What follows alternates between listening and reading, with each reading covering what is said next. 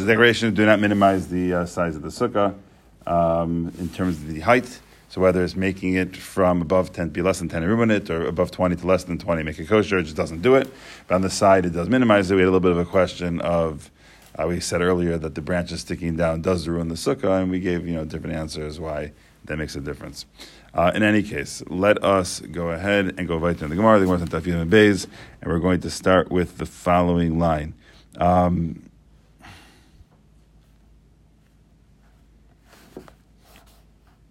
Okay, Itmar. First word on the line, one, two, three, four, five, six, seven, eight, nine lines down, Itmar. Itmar. Noi sukkah muflagim imena arba. If you have the noi, the decoration of the sukkah that is more than four tfachim away from the schach, it's muflagim imena arba, is distance from it at least four. Rav Nachman Amar, Rav Nachman says it's kosher. Rav Chisda Verabba Baravuna Amri Psula, Rav Chisda Rabba Ravuna say it is not kosher. Once it's more than four tvachim away, then it's not considered to be secondary. It's not considered to be tuffled to the schach. And once it's that far away, it could actually be a barrier between you and the schach and invalidate the entire thing. Rav Chisda Rabba Baravuna. Iklu the Beirish Kuzos. Here's a story. So again, the two that were the Machmirim, the ones that said that if it's more than four tvachim away, it's not kosher. They arrived in the house of the Rish Galusa. Agninu Rav Nachman Besukkah Shenoya Muflagim Imena Arba Tvachim. And I guess Rav Nachman was in charge over there. He's a rabbinic presence in the house of the Rish Galusa. And Rav Nachman put his two guests to sleep in a sukkah that its noi was four tvachim away. Ishtiku and they, who we would have expected to be machmir, ishtiku were, were quiet. Velo amrule, velo midi, did not say anything. Seemingly that they uh, either changed their mind or just accepted his position that it's okay to sleep underneath things that are more than four tvachim away from the schach. Good. Says Gemara, Amaluhu, Rav Nachman said to them, Hadar Bahu Rabbanon Mishmaisayu, did you rabbis go back on, did you change your psak? You go back on your psak? Which is a little bit funny. I still find the story a little bit funny. He's the one who put them to sleep there. I mean, if I if I just had this past Shabbos, I hosted one of the Rosh Yeshiva for a suit of this past Shabbos. I knew he had certain chumras, and like, would I intentionally not serve him the food that he eats? And when he starts eating, I say to him, "I thought you don't eat that." like, like, it's like a little bit funny, right? Or if Nachman here knows that they don't s- go to sukkahs like this, he put them in that sukkah and then he said to them, "Why are you going to the sukkah? You don't hold of that." So I'm assuming maybe it has to be that he, again he's not the one who built the sukkah, or he's not the one who's in charge. That's the only option that he had. But he's still the Maisa was going to see are they going to sit in it or not. I just find it a little bit. You hear my question? Yeah. It's like a little bit interesting, but fine. Paul never came back. Paul, where are you? Okay. So Amrule, so they answer back to him, Anon shluchei mitzvah. We are shluchei mitzvah, upatur min sukkah, and therefore patur sukkah. And therefore, I don't learn anything from it. We're sleeping in the sukkah just because it's a nice place to sleep. But the maisa, the maisa, um, you know, it's all good because we don't have to sleep in the sukkah at all. We're shluchei mitzvah. So it's totally fine. Um, Amr of Yehuda, I, I, do wonder in this particular case also, is their answer, we're shluchei mitzvah, and therefore we can be more makel, but it's better to sleep here than nowhere else? Or are they saying, like, no, it's not kosher at all? It's just like, who cares? Like, I'm not. The second one. Yeah. Yeah, could be. Like sometimes, like, you know, if you have a machlekes, again, b'di'evet or shatzatchak, you can hold like the other shita. So they said to themselves, well, there's no other option. So we can either sleep in a house or sleep in a sukkah that we don't really hold of, but is like somewhat kosher. So it could be that one. I don't know.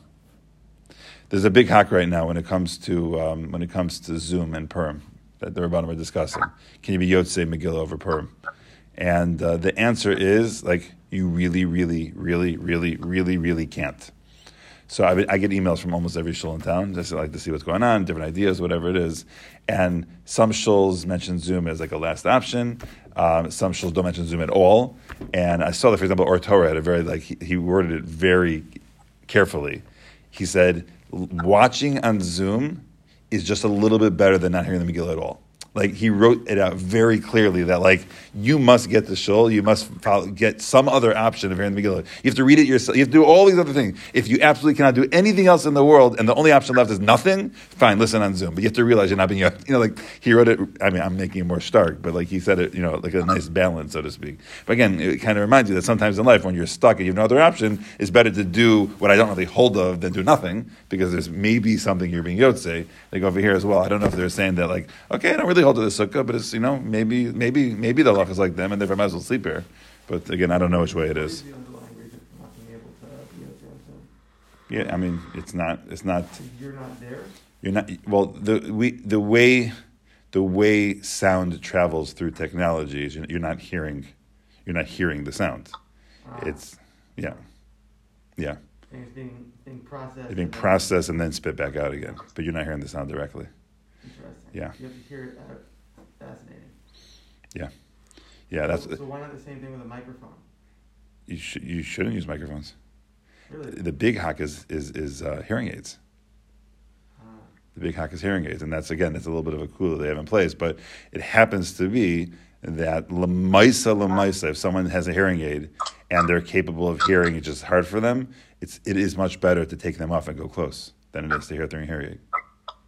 I remember there was a microphone one year at Skokie Yeshiva because of the dome in the base medrash, A little bit of an echo. because it's an echo. Uh huh. So if you're reading the Megillah and you hear it from the echo, Right. you're not hearing it from the Right. recording. Right. Right. It's a big issue. Right. Rav Shlomo Zalman Auerbach was the greatest expert when it came to technology and sound, and he was very, very machmir. And he actually was so confident in his psak. He said anyone who's makel doesn't really understand how technology works. um, you know, like, and he's, he's the most humble person in the world. But he really, and the cool part about him knowing so much about it is he was uh, in his 30s when he started researching it, but his mother had to get hearing aids.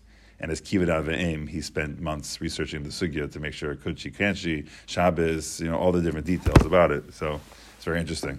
I just got I just got to hear. I'm, I'm totally sidetracking. but I got a hearing aid Shiloh last week. I did not realize the technology today. The average hearing aid nowadays is also Bluetooth, Bluetooth enabled. yeah. Yeah, like you might as well. Like you might have AirPods. Like you have that, and it also connects to your TV. You could stream straight through your TV. But they have rechargeable hearing aids and not rechargeable hearing aids. And someone called me up and said I have to get a hearing aid. It's a it's a a lady in her forties, young, but she has to get hearing aids, and uh, she wanted to know can she get the rechargeable? The charge only lasts eighteen hours. What am I supposed to do on a two day or three day yontiv? Is there any halakhic way I'm allowed to charge my hearing aid, or should I just stick with the batteries? and the batteries just end up being much more expensive because you have to change them. I called an expert uh, a uh, what's it called? What are they called? Oh gosh, audiologist. So I called an audiologist, and she said, "Well, will the person be streaming and Bluetoothing a lot? Because if so, she'll have to change her battery every few days. You know, so it's like a huge difference these two things. But again, there's no no way right now that al pi you could charge you could charge the hearing aid in the middle of Shabbos. They, they have like real cheap. Tell her to get the cheap options with the batteries for Yom Tif and Shabbos, and just have the rechargeable Right. ones. Okay. the- Yeah. It- We're, we're yeah we're definitely exploring those types of things. You know, it Sell them definitely. at Walgreens, fifty bucks. What cheap hearing aids you're saying? Yeah. Could you just take it out and put another one in? Have two? Um, you said one that's fully charged. I think they're expensive. I think that's what it is. You know, she was looking at the insurance. She was looking. They're definitely very expensive. The fifty dollar ones. I wonder if they, you know, they'll do it for her. Probably You, you, they're probably also like the big clunky ones that like stick out of your ear or whatever it is. Either way, um, davening in the mic with the microphone, right? So Yes. So that's not a problem because you're with the minion anyways. yeah, yeah, you're with the minion. I mean, the, the, yeah, the main, the main, yeah, that's basically what it is. Is that you know there, there should have been ten people that heard him without the microphone, and the microphone was just enhancing to include other people with it. Mhm. There's a very famous. We, we did the Gemara in Alexandria when, with the lifting of the flags. You didn't even hear anything, but you're in the room with the minion. And, what? Right. Yeah. So a lot of discussion. Either way, I just uh, kind of sidetracked to that. Um, so says the Gemara Viter. I feel bad that Paul never came back. I don't know, I don't know why never came back. Stan, you you got you, you, you he got insulted. I, I, I had to go. I had to go back on the Zoom, but I was able to get back on in a second. Okay, that's almost done.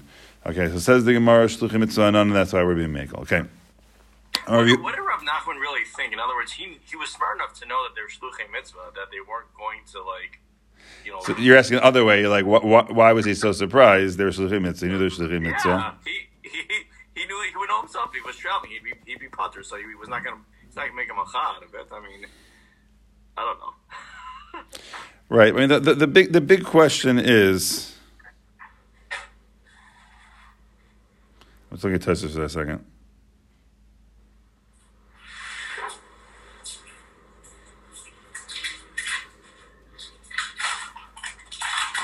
Like t- Tosfos Tosfos is very interesting. Like t- Rashi just simply says, "Why were they shluchei mitzvah? Because there's a mitzvah to see your rebbe on Yantif." and they're going through the mitzvah of seeing the Reish Galusa. So they're engaged in the mitzvah of, uh, of, of, of seeing the Reish Galusa. It almost sounds like Tosfos does not say the same thing as Rashi. Look at Rashi, one line Rashi. It's half a line Rashi, very short. Shulchan mitzvah you see that? That's how the Tosfos on the bottom. Shulchan mitzvah you see it on the bottom?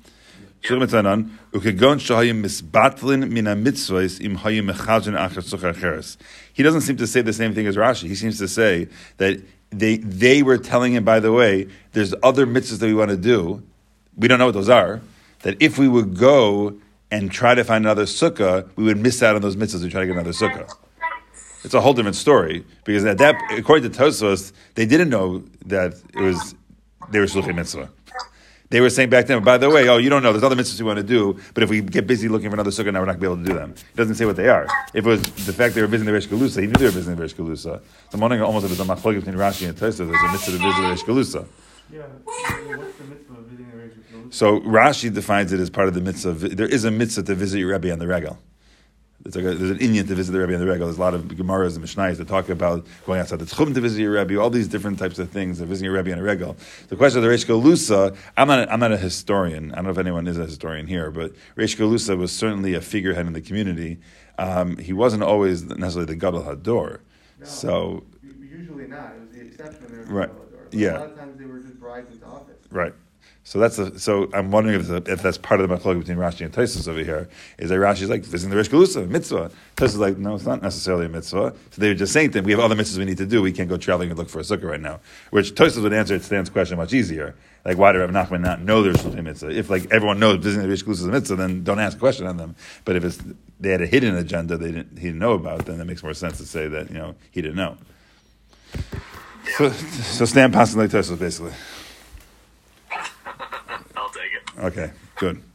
Um, okay, fine. So either Anish Shluchim Mitzvah and Peturim Minesukah. Amar Rav Yehuda Amar Shmuel. Okay. Oh gosh, starting this right now. Okay, let's just start it. let's go. Do what we can. Uh, says the Gemara as follows: Amar Rav Yehuda Amar Shmuel. Rav Yehuda said the name of Shmuel. Mutter lishem b'kila b'sukkah. You're allowed to sit in a kila in a sukkah. A kila is a four-post bed that has a loosely attached cover on it. You're allowed to sleep inside a kila in a sukkah. Afal pishayesh lagag, even though it has a roof, which means even though it has a flat roof, you're allowed to sleep underneath the kila. Vuhu, but we add a caveat over here. Vuhu she'ena gavo asar on condition that it's not ten tvachim high. If it's ten tvachim high, even though um, you know at that point it's going to be a problem. So ask the Gemara, Tashma. Hayashim Mekila b'sukkah lo. We have another Tanaic source that says that if you sleep inside a kila in a sukkah, you do not fulfill your obligation. So we started off with a very strong statement: you can't go inside a kila on Shabbos, and all of a sudden we have another Tanaic source that you cannot. So answer the Gemara, the answer we expected to say Hachmai Eskina. Here, what we're dealing with Kishagavo Asar that it is ten tvachim high. When it's ten tvachim high, that's when the Brisa says you cannot sleep in a kila. When it's less than ten tvachim high, that's when you, when you can sleep inside a kila. Mesave, we're going to challenge the psak we just said.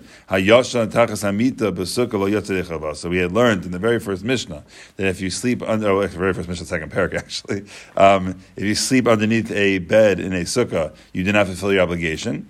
Um, seemingly, this bed is less than 10 tvachim, so we see a flat roof, even less than 10 tvachim, is problematic, seemingly, because the more answers, Hatir Shmuel, Shmuel already established and translated that Mishnah to mean B'mita Gavah Asar, in fact, that the bed is 10 tvachim high.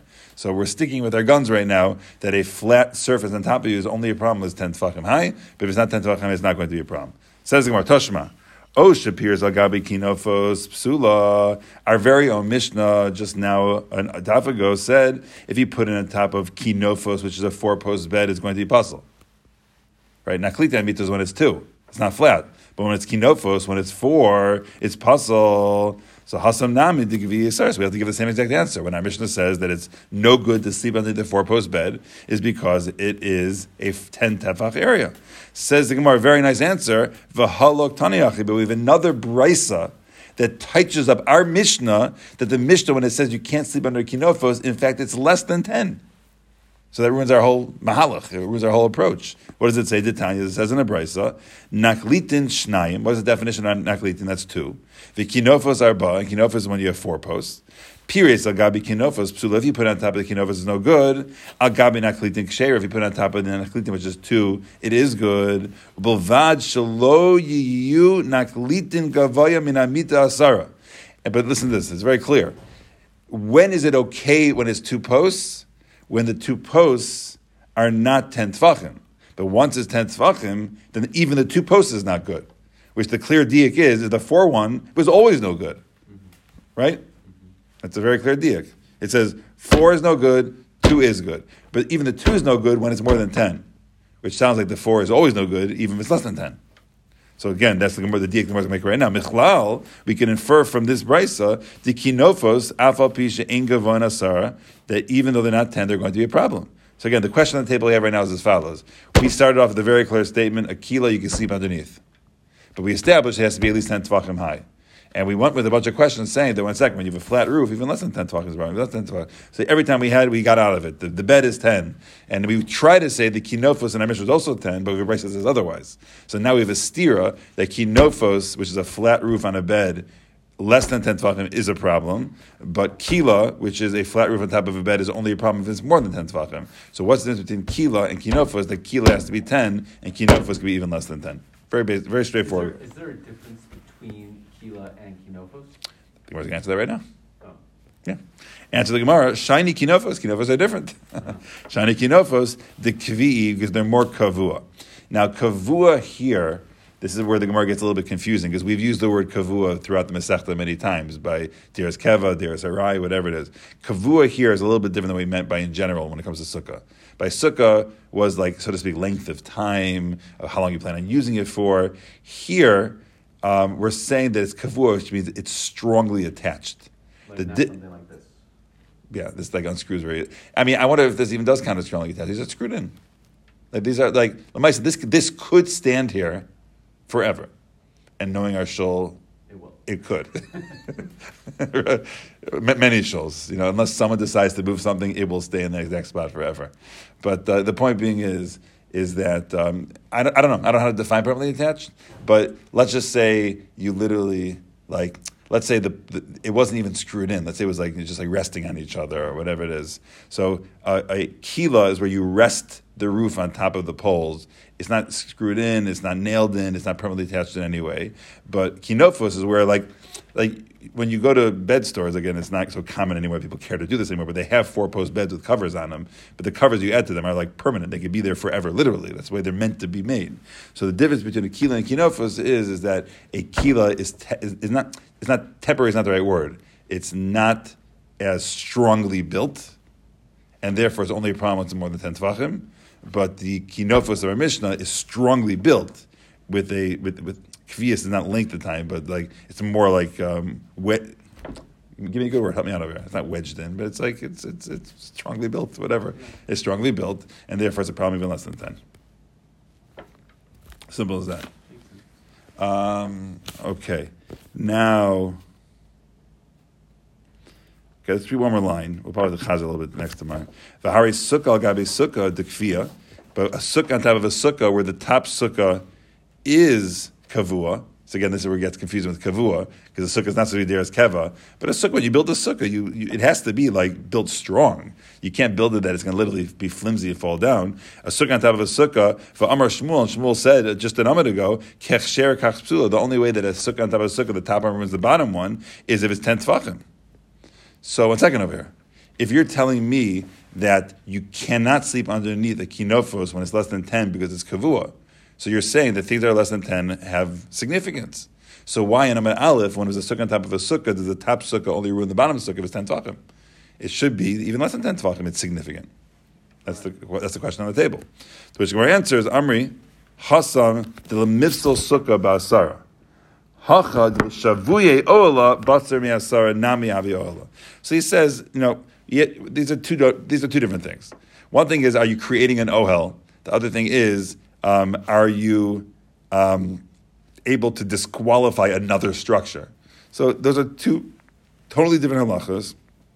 The Gemara says that hasam de lemifsal sukkah, when you're trying to disqualify another sukkah, basara, that's Allah that has to be ten. But haka, we just want to make it an ohel. It has to have a din of an ohel, a din of a tent. It doesn't have to be a sukkah even.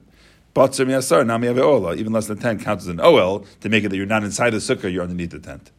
Okay, so we'll have to pick up from there, but that is it for today.